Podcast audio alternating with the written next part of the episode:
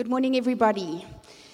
So, about 30 years ago or so, when I was a teenager, um, I was very involved in the church that Mark and I both went to at the time. And our, at the time, our senior pastor had a moral failure. And it, it, it really kind of shook us all and it affected us all. But I remember the day we found out about this, something in my heart kind of shifted. And I remember saying to Mark, I want to finish strong. I want to finish this race of life, this journey. I want to finish strong. I want to finish strong as a believer, as a Christ follower. I want to finish strong. And so this finishing strong has been my mission statement, my life statement, for as long as I can remember, about 30 years ago. I'm learning that finishing strong is not about circumstances or about our surroundings or an age, okay? It's more about the attitude that we do life with, or yeah, how, how we live out this life. I desperately want to finish strong. And so God's really been speaking to me about this and, and just dropping things in my heart about how will I finish strong? What needs to be in place for me to finish strong? Paul writes in 2 Timothy 4, verse 7, something really profound. But in the, in the verse before that, in verse 6, he says he is near to death.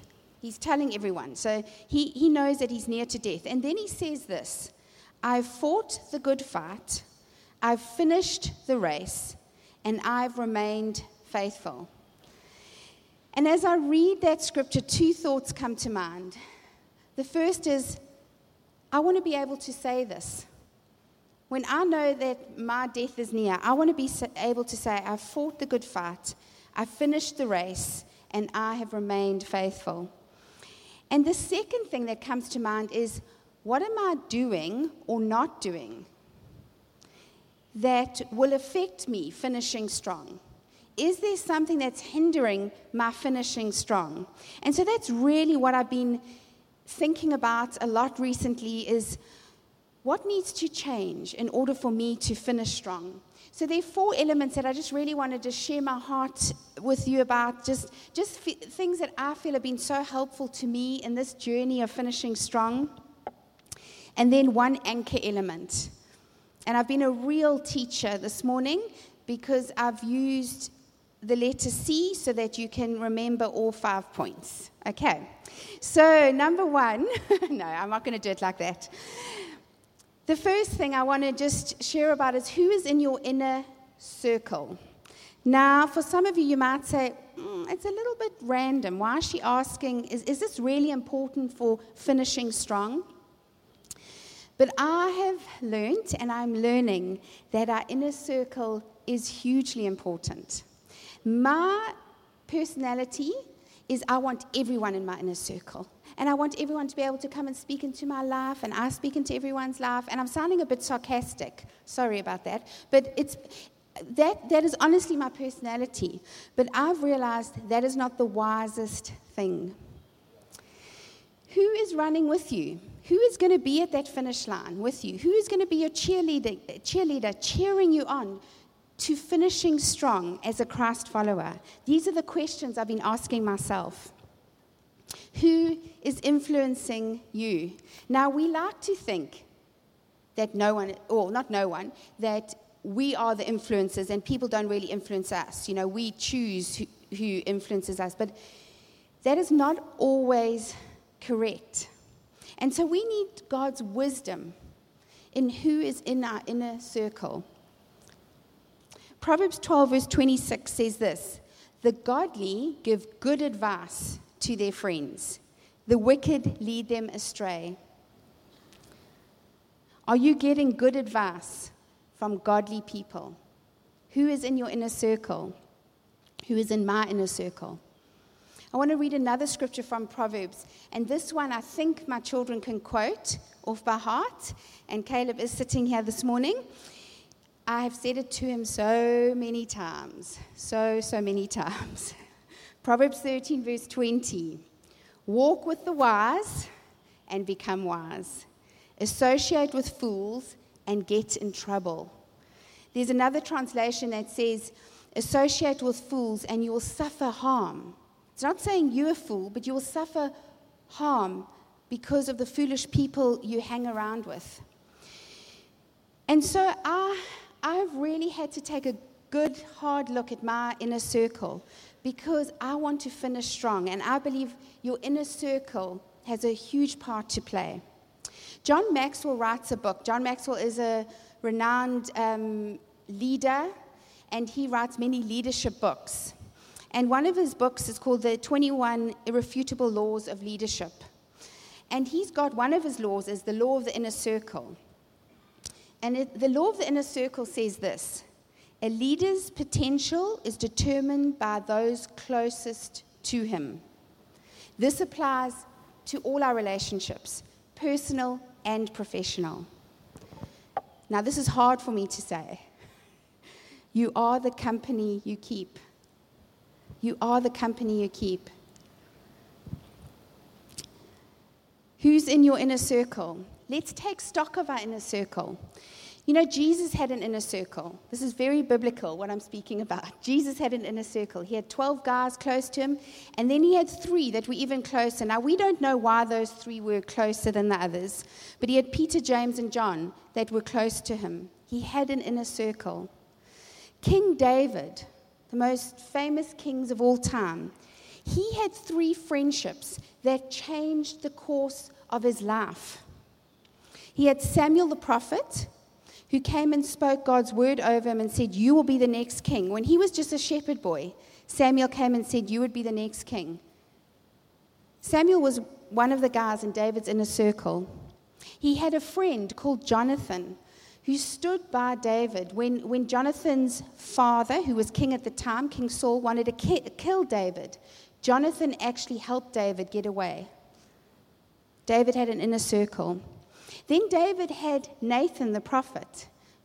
And Nathan had a very difficult message to deliver to David. It wasn't an easy message, it wasn't one that he probably wanted to give, but he had to speak quite harshly to David about what David was doing, what David was getting up to, and that how God had seen what he was doing. David had an inner circle. And those three friendships, friendships changed the course of his life. Now, I'm learning this, and for certain personalities, what I'm saying this morning might be difficult. It's difficult for me to say this because, like I say, I just want everyone in my inner circle.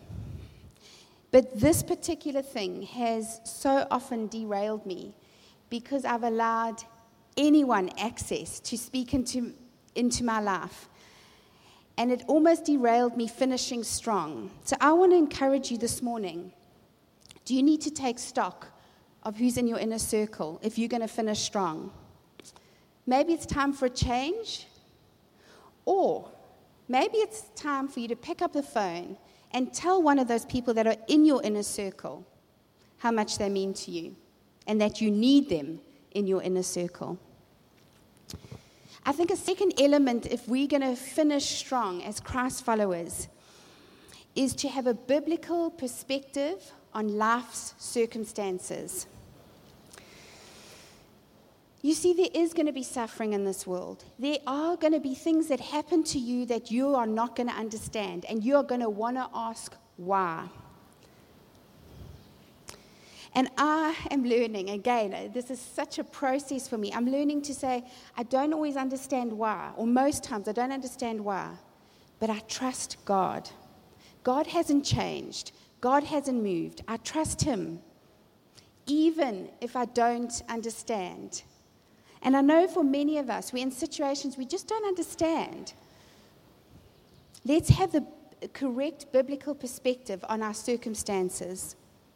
You see, when we view our circumstances in light of God's character, Instead of God's character in light of our circumstances, we come to see that God is never indifferent to us. He's never indifferent to you. So, in the middle of the circumstances you're going through, in the middle of what might seem messy or unsure or you just don't understand, God is still good. God is still kind. God is still faithful. God is still trustworthy. Isaiah the prophet, he was a prophet in the Old Testament, he, he gets given a message by God that he's got to go deliver to the nation. And it's a tough message, and he doesn't understand, and he's actually in, in quite a lot of like pain, he says, about this message because he doesn't understand, and he voices his concerns. He, he, he, tells God that he's concerned about this. He says, My stomach aches and burns with pain. Sharp pangs of anguish are upon me, like those of a woman in labor. That's pretty dramatic. I grow faint when I hear what God is planning. I'm too afraid to look. Now, maybe some of you feel like that. You're just actually too afraid to look. You don't understand why. And this was Isaiah. Then he, further on, he says this He said to me, You are my servant Israel, and you will bring me glory. And I replied, But my work seems so useless. I've spent my strength for nothing and to no purpose. He's, he, he's not understanding what God's doing here. And then he says, Yet I leave it all in the Lord's hand. I will trust God for my reward. So I'm learning that if I'm going to finish strong, I need to have the correct perspective on the circumstances that I find myself in. You know, recently as a family, we have just gone through a like a difficult time. It has deflated us, it has drained us. We've carried it quite close to our hearts, and some of you do know about it, but we've, we've kind of, yeah, it, it, it, it's, it's taken us all a bit by surprise. But through this time, and, I, and I, I've wanted to ask why. So many times I've wanted to say why. But through this time, I've, I, I've learned to do something different. I've learned a new level of trust. Two things have happened to me a resolve, an inner strength in the middle of this madness we're going through has been formed in me. And I can't explain it. I just know I trust God more. Even though it seems messier than I've ever known in my life, I trust God more. And then a second thing has happened to me. I've learned to ask an open ended question, a question that doesn't need an answer. Because we love to have answers. Well, I love to have answers. I love to have like black and white answers. I don't like the gray. And it's a, it's a question just seems to have liberated me. And it's because of one of my friends in my inner circle, and Christine, and she's sitting here today. And she will say to me, I wonder what God is doing? And it's like a question that doesn't need an answer. Now, some of you might say, well, that's exactly the same as why, but it's not. It's definitely not. It has liberated me just to say, I wonder what God could be doing. I wonder what God could be saying. I wonder what, what good God's going to work through all of this. So I want to say to you again, if, if we're going to finish strong as Christ followers, let's get our perspective of life circumstances in the right order. God remains faithful. Another thing I'm learning that if we are going to finish strong is we need to stop comparing. Comparison is the killer of joy and it easily will derail us. Well, it derails me.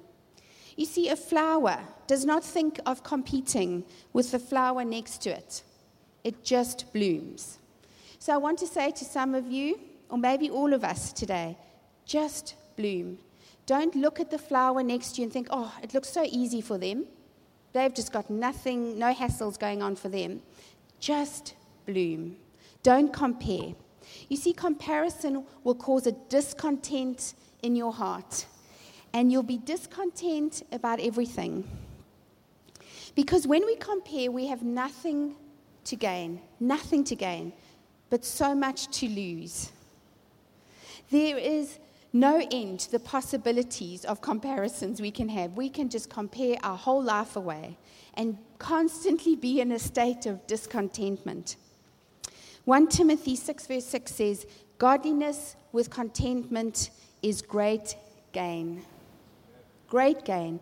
Contentment is finding the joy in what God has given you. Not finding joy in what God has given somebody else, finding joy in what God has given you. Let's be content. Let's find that contentment.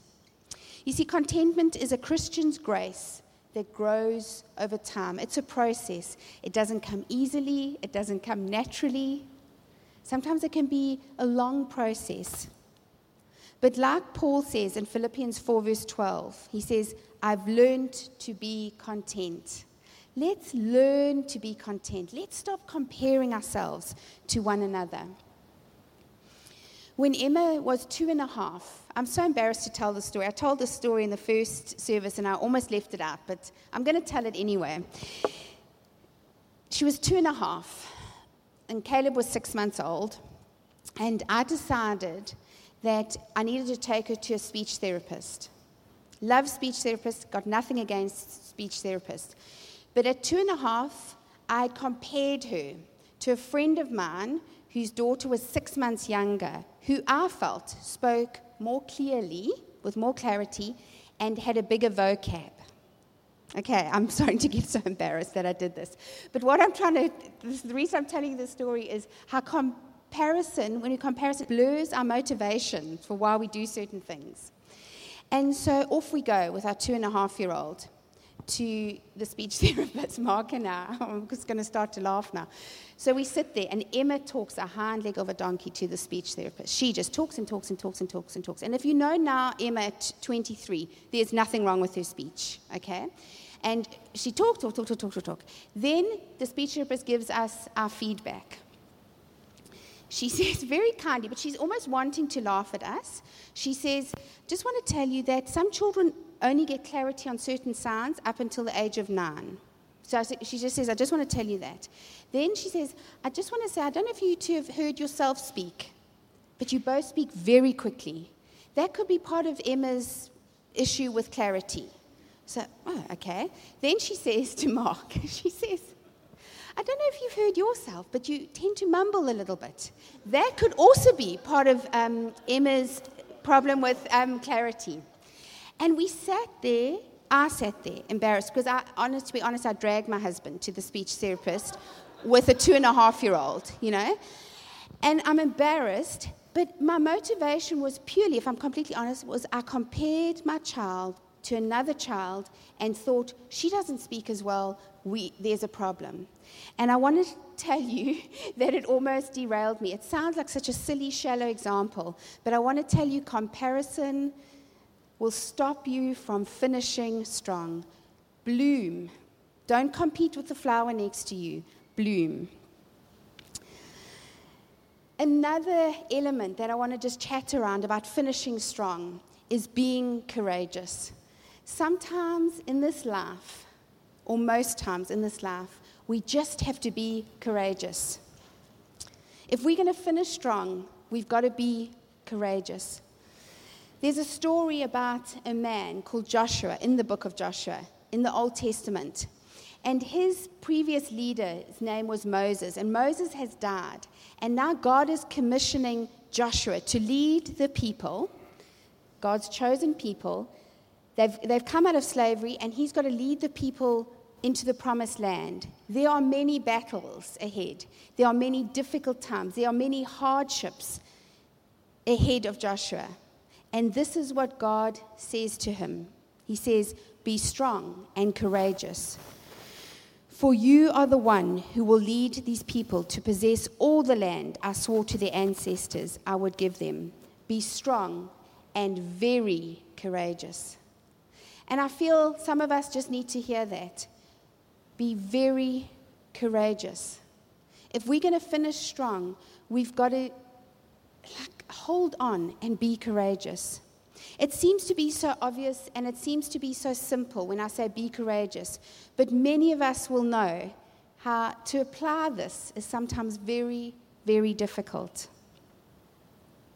I think one of the most amazing things that we, or one of the areas we can be courageous in, is owning our own story, taking responsibility for ourselves. That's the bravest thing we can do. That's the most courageous thing we can do is taking responsibility for our own story and loving ourselves through that process. whether we've messed up or whether we're victorious. Let's own our own stuff. Brene Brown puts it like this She says, Owning our story and loving ourselves through that process is the bravest thing we'll ever do. I want to encourage you be courageous. We're going to finish strong. We need to be courageous. God knew that Joshua needed those words. And God knows that some of you sitting here this morning need to hear those words. I certainly need to hear those words. And then the fifth and the anchor element that we have to have in order to finish strong, and I want to say have to have, and I want to be quite strong about this, is intimacy with Christ. We need to have honest conversations with our Heavenly Father, real and authentic relationship. Because I think sometimes as Christ followers, we can fool ourselves, we can deceive ourselves in where we really are with God and how we're really feeling. And I, so, I ask myself the question Am I building intimacy with Christ? You see, we cannot be intimate with someone we don't trust. Trust is at the heart of intimacy. The more we trust someone, the closer we let them get to us. The more we trust someone, the closer we let them get to us.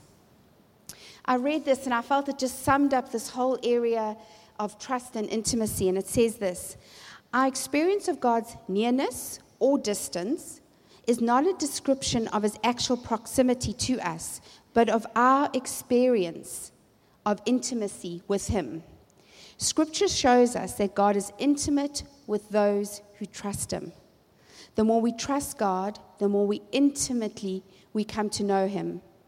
A felt distance from God is often due to a disruption of trust, such as a sin or disappointment. And maybe you realizing this morning you, you're not intimate with Christ because there's been a disruption of trust, either because of sin or disappointment in your heart. The psalmist in Psalm 73, verse 28, he says, For me it is good to be near God. And I want to echo those words. For me it is good to be near God. For you it is good to be near God. So I have a sense that many of us find ourselves in the place of answering and acting and kind of performing in the correct way.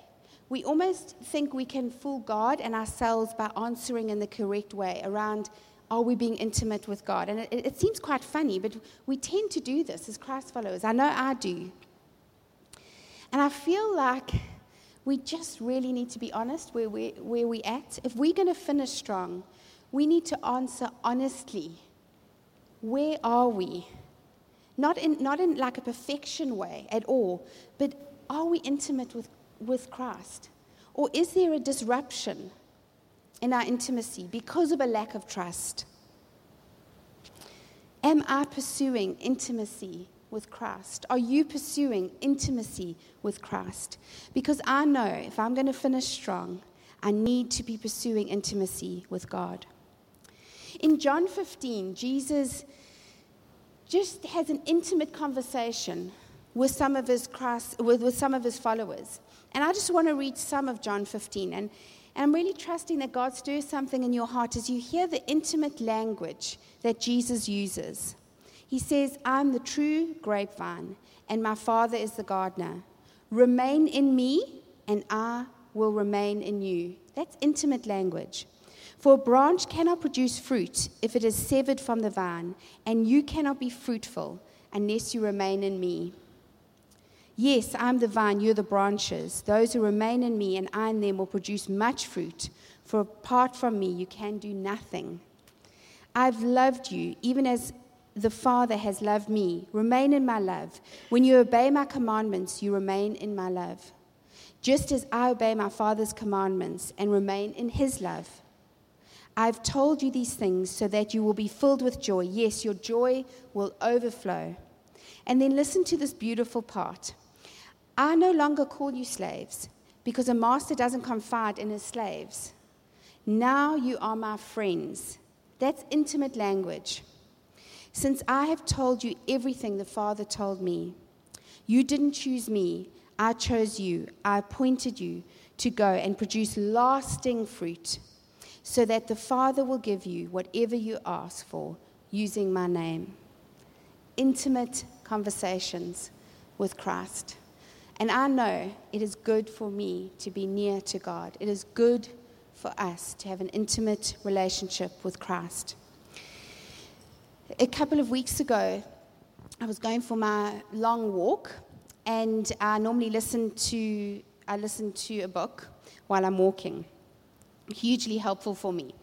And um, I was meant to listen to a book that Mark was listening to uh, by Henry Cloud, and I've forgotten the title.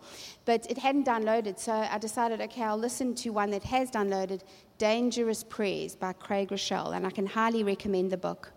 And he speaks about when we fearful about something, it's often not as often. It is because we don't trust God in that area. So if we're fearful about our finances, it's because we're not trusting God with our finances. And if we're fearful about our children, it's because we're not trusting God with our children. And that really kind of spoke to me. Something just really stirred in my heart around that. And I came back to Mark and I said, You're amazing. I listened to this book, incredible. Just, yeah, God really spoke to me.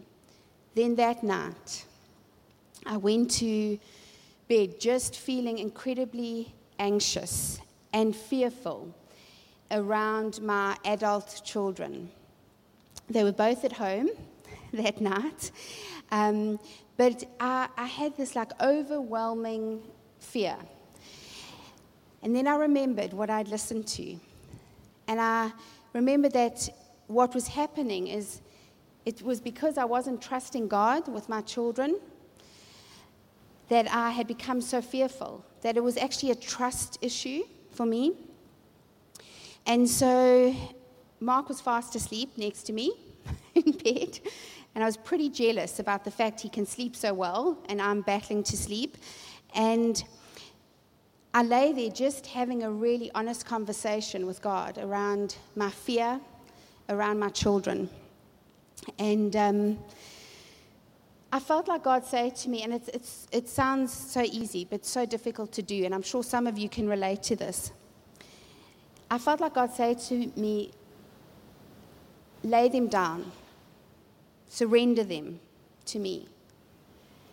And I, I just like listened to this book, and, and I knew it was what I needed to do. And lying next to Mark while he was fast asleep, he didn't wake up because I didn't sob out loud, but the tears were just rolling down my face as I said, God, they're yours. I surrender them to you. And in that moment, I just knew I was having this intimate, honest conversation with God. I wasn't fooling myself and I wasn't fooling God. I was just saying, God, help me surrender these children. They're yours anyway, but surrender, they, they're gift to me, but let me surrender them to you. And the reason I tell you this story is because it was such an intimate conversation that I had with God. And I believe God is inviting all of us into this intimacy with Him. He hasn't moved, He hasn't gone anywhere, He's still there. And so I want us to take a moment to consider what we need to do or not do in order to finish strong.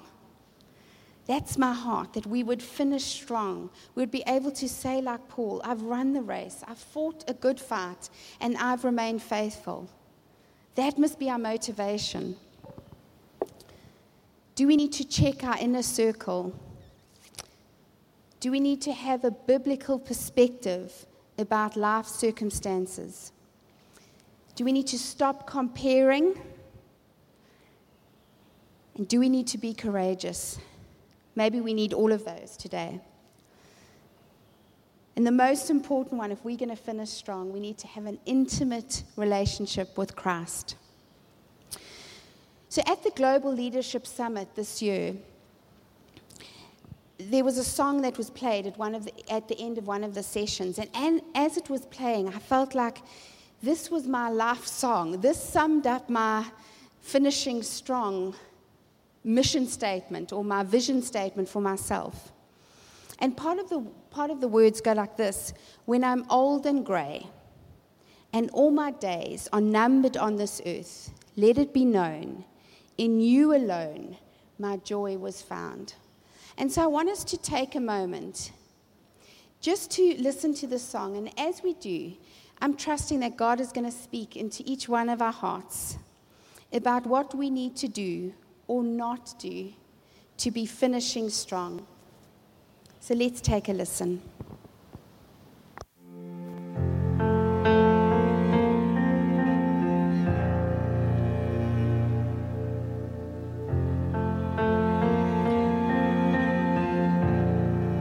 If my heart could tell a story, if my life would sing a song, if I have a testimony, if I have anything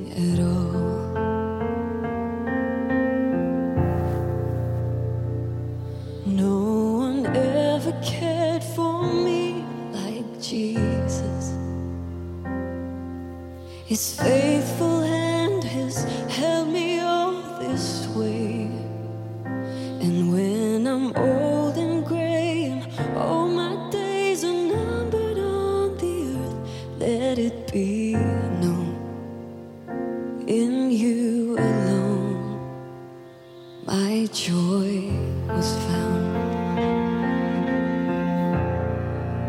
Oh, my joy, my joy. Let my children tell their children. Let this be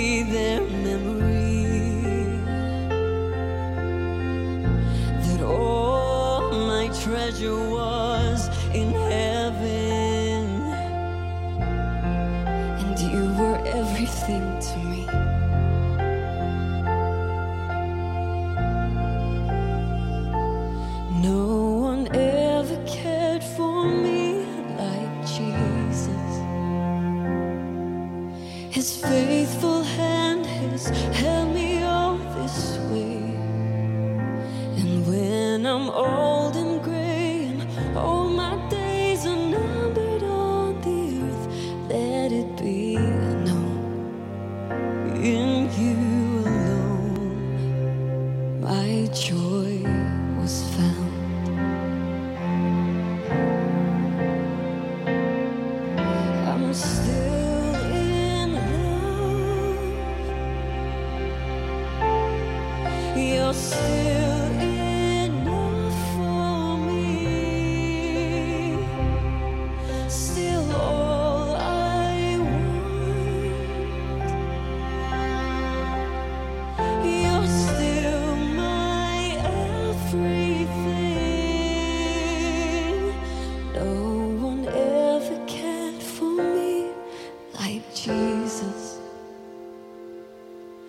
His